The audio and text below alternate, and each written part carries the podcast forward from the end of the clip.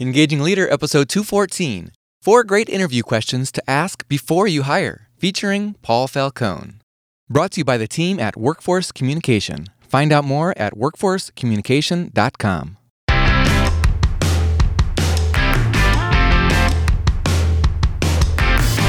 Does your leadership inspire trust, passion, and action? Welcome to the Engaging Leader Podcast with Jesse Lahey, consultant, writer, and speaker. Jesse has helped executives engage hundreds of thousands of people. Join us now for principles to communicate, engage, and lead with greater impact. Welcome to the show, Engagers. Interviewing job candidates can feel like wading through a foggy swamp. You're attempting to discern whether candidates would be successful on your team while struggling to prevent the massive headache and wasted resources of a poor decision. Asking the right questions during interviews can bring clarity to the process by giving you a more accurate, complete picture of the person sitting across from you. In this episode, employment expert Paul Falcone shares four interview questions that can help cut through the uncertainty by drawing out honest, helpful answers from job candidates. Paul is the best selling author and top rated presenter. He is currently the Chief Human Resources Officer for MPTF. He has many years of experience as an HR executive at major entertainment companies, including Nickelodeon, Paramount Pictures, and NBC Universal. Paul Falcone, welcome back to Engaging Leader. Thank you, Jesse. Great to be back on the show. Paul, when you're interviewing a candidate, I'm sure when you first sit down with them, you go through some preliminary stuff, but what's the first really insightful question that you ask to get to the heart of the matter? Yeah, the, the, questioning is so important, Jesse, and most employers jump too quickly to the technical. Oh, tell me about yourself. Tell me about your company. Tell me about what you do. And the relationship isn't ready for that yet. I, I think really what your goal is every time you interview is to kind of establish rapport. And you have to build that trust right from the beginning. And I think that, yeah, you can talk about, oh, did you find the parking spot okay? Would you like a glass of water? But somewhere in that intro, before you get deeply into tell me about your background and tell me what you're doing in your current job, you really want to get inside the candidate's head. I, have always called it a career coaching approach to interviewing. And the reason why I think it works well is because when I ask people in, in an audience, okay, you listen to these questions and you filter through these questions and see how would you feel if you were asked them as a candidate. And when you're done with the little workshop, people are like, wow, if, if an employer asked me those questions, I'd be like pretty motivated because I think they're interested in professional development. I think they're more into, is this right for me and not just necessarily right for them.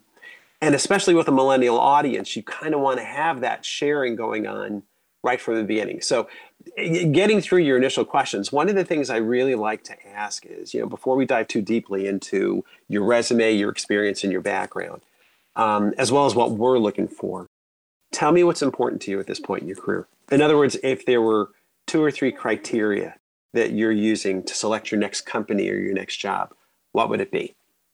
And what are you looking for there? Well, it depends. What I want to find is a high level of awareness. Now, again, it depends on who you're interviewing. There's so many different types of jobs we interview for. Are they postdoc research fellows in a science lab?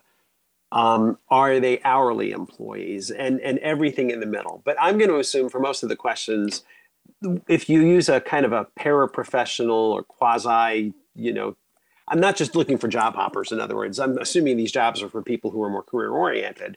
I want to make sure that they've got a sense of awareness of who they are and what they're looking for if that's an opener question, if that's at the beginning of the interview, I've kind of given them a green light signal that it's safe to talk about what's important to you.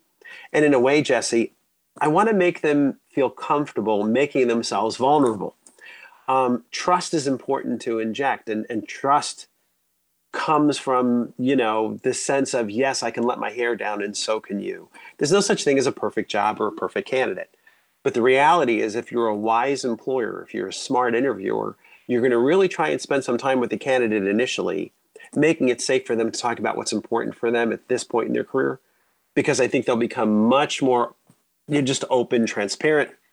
And every once in a while in an interview, they'll say, Well, you know, Jesse, I normally don't say this in an interview, but. And as soon as they do that, you got them. Now they're giving you the true person. And that's what you want in an interview. Forget all the hype about, you know, if you could be a vegetable. Which vegetable would you be? and you know how you know how would you go about determining how heavy a 747 weighs in terms of tons? Those are silly questions. Those are to me. I want to get to know the real person, cut through all the hype, and I want them to see who I am as a leader. And I think if you start with a selfless approach, this kind of servant leadership, selfless leadership approach, people tend to respond very, very favorably to it. Yeah, I can see that would be helpful both in giving them a good first impression of the company and very motivated to come work there, and then get past the posturing and to find out what right. they're really like. Because I'm always, when I'm interviewing someone, I'm thinking, okay, but what are they really going to be like once they've been here a few months and let their guard down? Is this someone who really Correct. would be a good fit here? You're almost in, injecting the professional development piece into the pre-employment stage if you think about that. Most companies aren't good at professional development and career development once the offer's been made and they're hired but there's no reason not to set that up right from the beginning. So that's one of the first questions i like to get into. If there's a second question that i ask and this comes from my days as a headhunter because i did search for about six years before i got into human resources and became a corporate recruiter um, the one question that I always ask is what would be your next move in career progression if you remained with your current employer? In other words, if you stay put, you know, what would have to change there for you to consider staying put and what would your trajectory look like if you stayed there? One of the reasons why I want to get into that question is I want to pull on their teeth a little bit. I want to make sure I understand what their real reason for leaving is. Because the key to, especially in the search business, but it works on the corporate side too, is you have to make sure that the reason they're leaving their current position could be fulfilled by coming to your company. And you might as well get it out there right up front and start talking about what's going on in their current organization and why they're sitting in front of you today. So the first question was, what's going, um, what's important for you right now in your career? Right, and what criteria are you using to select your next company or, or whatever? And then that second question is, if you stayed with your current employer right now, um, you know, what would be your next move and what would your trajectory look like? I think those are fair questions. And, and I think that gets right to the heart of why I'm here interviewing, why I submitted my resume in the first place. Yeah. Okay. And and I think you also had a, a, part of that second question was what would have to change for you if you were going to stay there? What would have to change for you to feel fully fulfilled and Correct. happy? There? Correct. Now, now think about it from the headhunter side of the desk. When I was in that search business for six years, if you had a candidate you know, I always said when you're when you're a headhunter, you're in sales, but you have the only product in the world that can refuse to sell itself. You know, when you sell a car, the car doesn't say, "I'm not going to that guy's house." Did you see what his garage looks like? Yeah. but when you're dealing with people, it does happen. And sometimes they're meeting with you because they're angry, or they're meeting with you for reasons that they really don't want to leave. And then you go through all of these steps, and the reality is they don't take the offer. Or if they do take the offer, they end up going back. It, it can get real ugly. So you have to kind of look into what's really happening there. It's the right thing to do for them, and it's the right thing to do for you as an employer because you have to protect everyone's time. Yeah, that makes sense. What, uh, where do you go from there? What, what would be the next question? Typically, a third question for me, and, and this one I like, and this one works well for the millennials, is, is along the lines of, you know, and, and this isn't right at the beginning, but this gets towards the end of the interview is if you were to accept this position based on what you know now, um, how would you explain it to a prospective employer five years from now?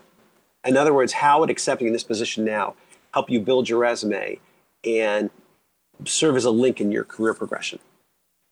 That question is the, the showstopper. That's when they're mm. like, whoa, um, I guess I didn't think about that.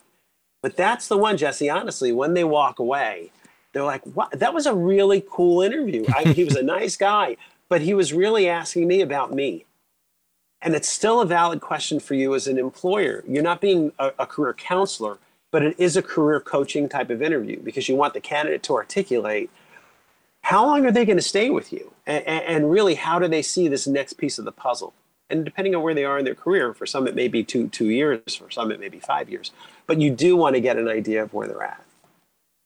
One thing I like about that is the their answer, if they've thought about it at all, is going to tell uh, some awareness of the story of their career or the story of their life, and probably whether they have any awareness of the story of your company and, and how those two fit together. Correct. And if they've done the research on the company, which most do, and they can talk about why is it that they want this particular job, why are they excited about it. You know, you get into the scale of one to 10, 10 being you're super excited, Where do you stand on the scale as far as what this opportunity looks like? You can talk to them about them, and that part of it is nice. It's not adding additional questions to your interview or taking more time. It's tweaking the questions you're asking now. And I think that that makes a big difference. So, if you only had time for one more question, what would it be? The question I like to ask is what makes you stand out among your peers? Um, it's a self awareness question. And some people will look at you, and it's not a, it doesn't mean you can't hire them. But if it's a controller and you're interviewing this person and she says, I don't know, I kind of do what a controller does, Paul, I guess I don't get your question. Okay, that's, that's fine. Or if you have someone says, well, you know, Paul, as a controller at all the companies where I've worked, I've been responsible for primarily doing X, Y, and Z. And, and I can give you an example at my last company of where we've really been able to not only decrease costs, but increase the efficiency. And they get into this little spiel I'm kind of looking for that. I like the ones who have an awareness of an achievement. I call it an achievement profile. You know, the ones who think in terms of dotted bullets on their resume. What did you do to save time, to increase revenue, to increase efficiency, um, to decrease costs? If they're able to articulate that, for me, that helps them stand out. That's an important one for me. An alternative question sometimes people ask, Jesse, is along the lines of, you know, what would your most respected critic say? is an area where you need to kind of focus on in terms of your professional development? That's also a very good question. It's an ancillary question. It's better than saying, Tell me about your greatest weakness. But it's kind of the same family where you want them to kind of self assess.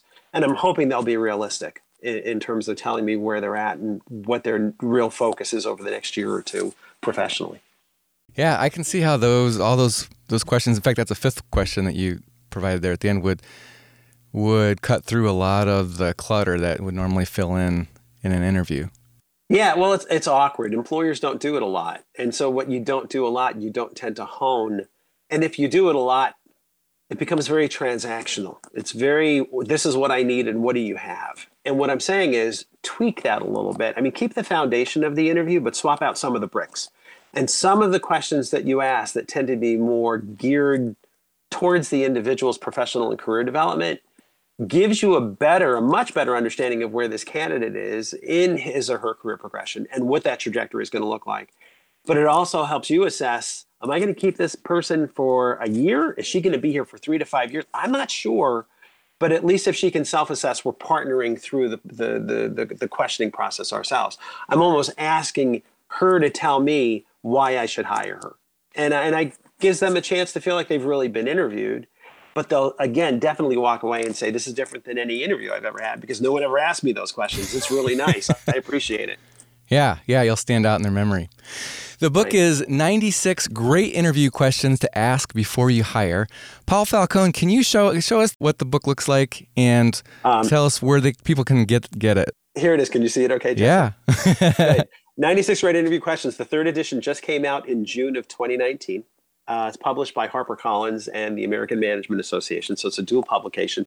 And you know, Barnes and Noble, uh, anywhere fine books are sold. Um, Amazon, uh, obviously. So anyway, thank you for that. And where can people find out more about you and your work, Paul? Well, I'd love a, a LinkedIn connection if they want. It's just Paul Falcone. They'll find me easy enough. And I also have a website, paulfalconehr.com so they can find a lot of stuff about the books, articles I've written, PowerPoint decks I've posted. Yeah, I have a lot of fun stuff in there. So anyone wants to go in and dig around, it's paulfalconehr.com. Fantastic. And we'll put the links to the, all those resources that you mentioned on our show notes for this page at engagingleader.com. Thanks, Jesse. That'd be great. Been fun to have you back. Thanks again for joining us on the show. My pleasure. It's always a pleasure to, to, to do this with you. Thank you. All right, engagers, that wraps up this episode. We'll provide more information and links to Paul's books and resources on our show notes for this episode, which you can find on our website at engagingleader.com forward slash 214. This is a production of Workforce Communication. We're a team of consultants and creatives using the power of communication to help organizations enhance the well being and performance of their people. My colleagues and I partner with mid-sized and large employers to attract top talent, fully engage employees, and achieve superior business results. In several areas, including employer branding, talent management, wellness, benefits and compensation, business transformation, and more. Find us at workforcecommunication.com. Our thanks to Betsy Lahey, our production assistant, Jamie Barnes, Tom Hitchcock, and Jenny Colenda from our social media team, JJ Lahey from our video and graphic design team, and Rick Tarrant, our announcer. Until next time, remember, in the 21st century, the real movers and shakers aren't just leaders, they're engagers.